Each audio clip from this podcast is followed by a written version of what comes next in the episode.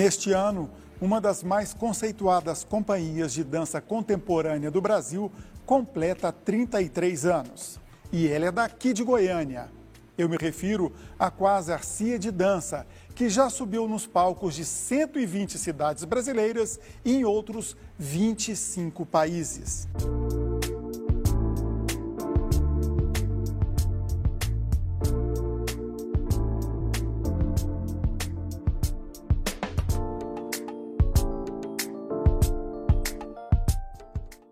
E para falar desta trajetória, convidamos uma das pessoas responsáveis pela criação da Quasar, junto com Henrique Rodovalho. A nossa convidada é Vera Bicalho. Olá, Vera, prazer ter você aqui com a gente. Olá, Enzo.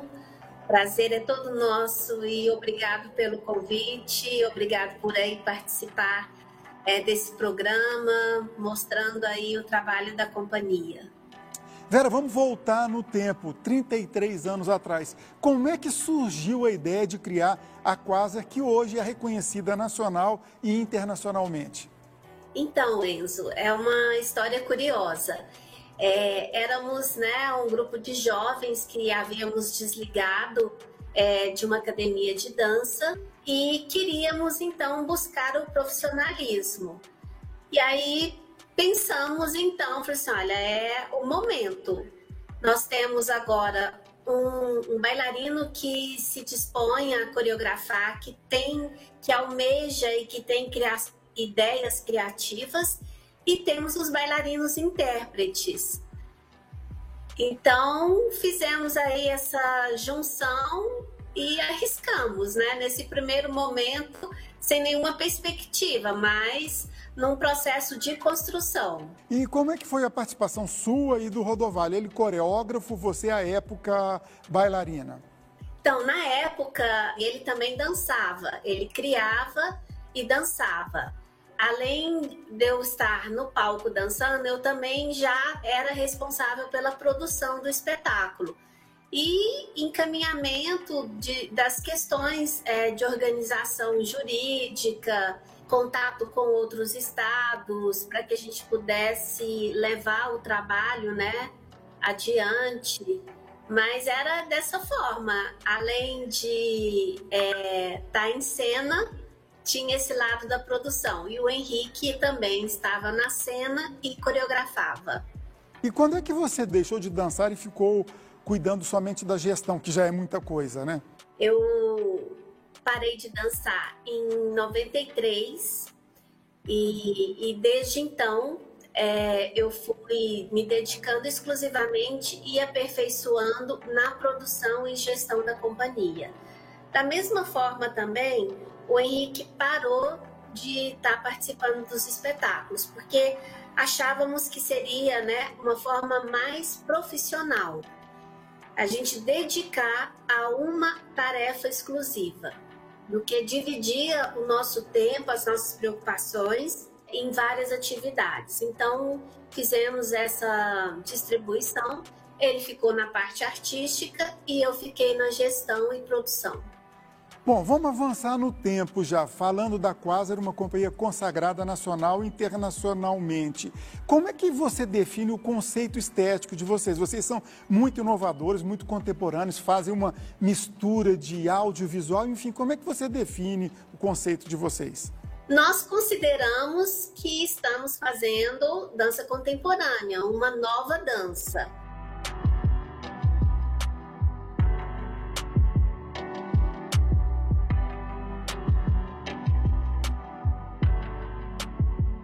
Se somos irreverentes demais ou menos irreverentes, para uns podem ser ousados, para outros já não. O olhar de fora é que vai dar o perfil do nosso trabalho, né?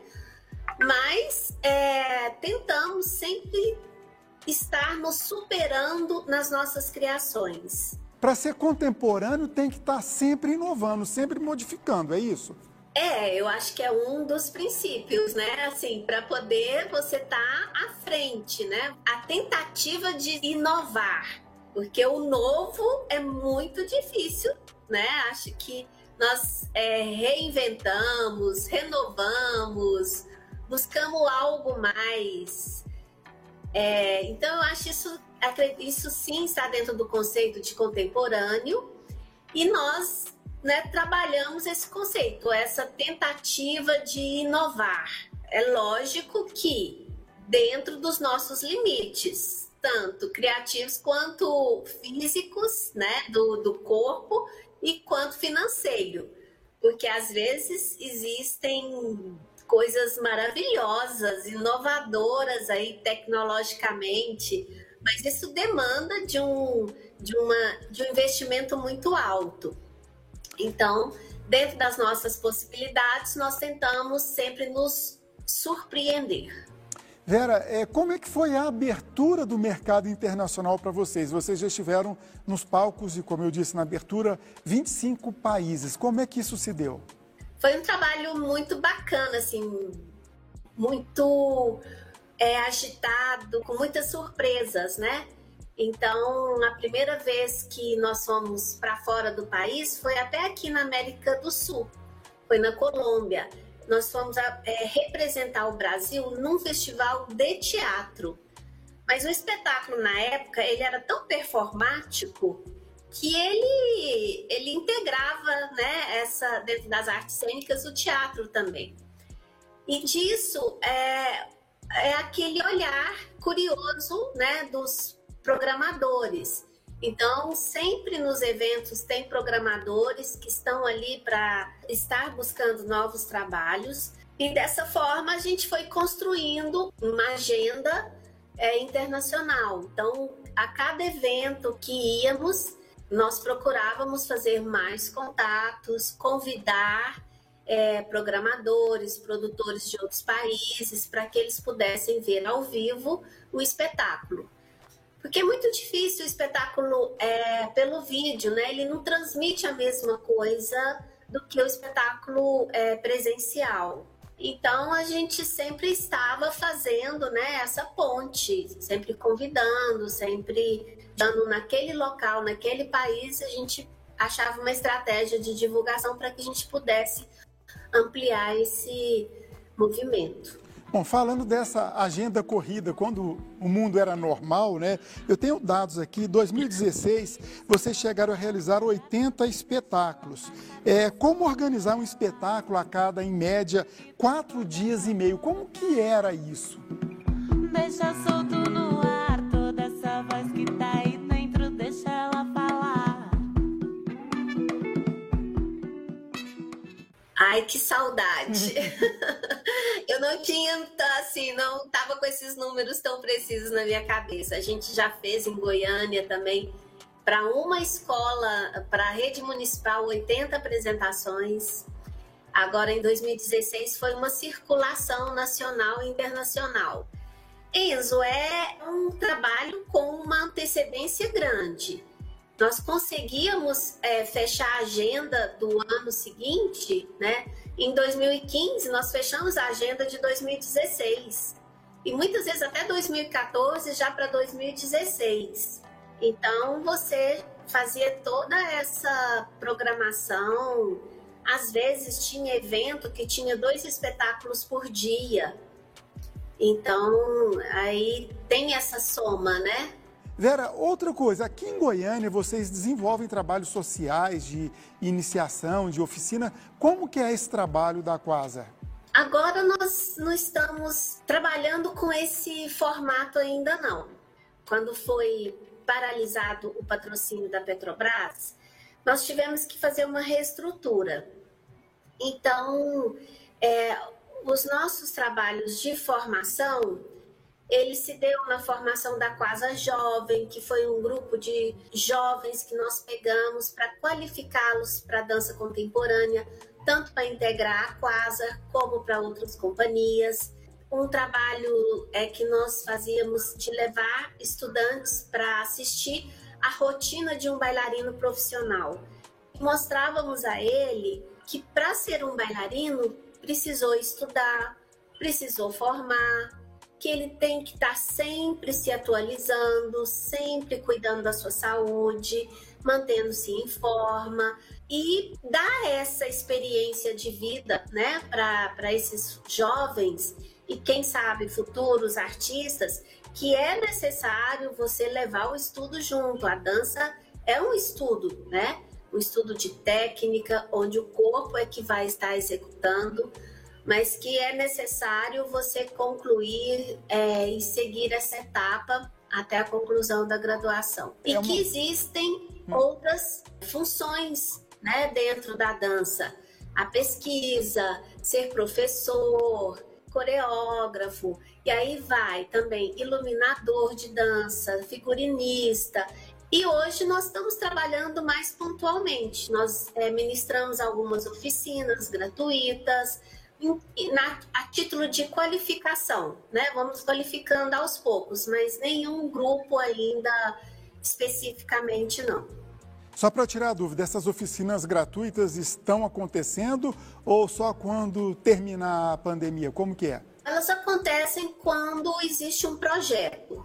Se o projeto tem essa ação, tem essa meta de realizar uma oficina, a gente realiza a oficina né, dentro desse projeto. Finalizou o projeto, a gente encerra. Vera, para encerrar agora na vida doméstica, você é casada com o diretor e dramaturgo Sandro de Lima. Como que é essa convivência de duas pessoas das artes? Vocês já chegaram a trabalhar juntos? Você dá uma ajudinha para ele, ele para você? Como é que vocês fazem isso? Ou não dá liga? Não, tem que ter liga, né? liga profissional, eu quis dizer, é, lógico. Muita. Não, sim, sim. No começo da nossa união já trabalhamos juntos, mas depois cada um seguiu né, a sua linha mesmo, eu dança e teatro. Mas sempre é, existe uma necessidade assim de um ajudar o outro em termos, né? Onde o Sandro atua bastante nas políticas públicas de cultura. É, então, sempre eu estou também buscando com ele né, é, orientação para que a gente possa melhorar né, o, o, o, o lado, né, crescer é, dentro das políticas públicas na nossa cidade, no nosso estado. E eu mais, é, na troca com ele, é mais artisticamente, que eu tenho também, eu gosto de trabalhar com figurino, eu gosto de trabalhar é, no cenário. Então, essas coisas a gente vai lidando, né? Mesmo também na produção, né? na logística é, de toda a circulação de um trabalho. Então, tem algumas trocas. Ok, Vera, agradeço muito a sua participação. O nosso tempo acabou. Foi um prazer receber você aqui no TBC Memória. Obrigado, Enzo, e obrigada a toda a equipe. E mais uma vez aí dessa oportunidade de estar mostrando o nosso trabalho. TBC Memória, ajudando a preservar a história de Goiás.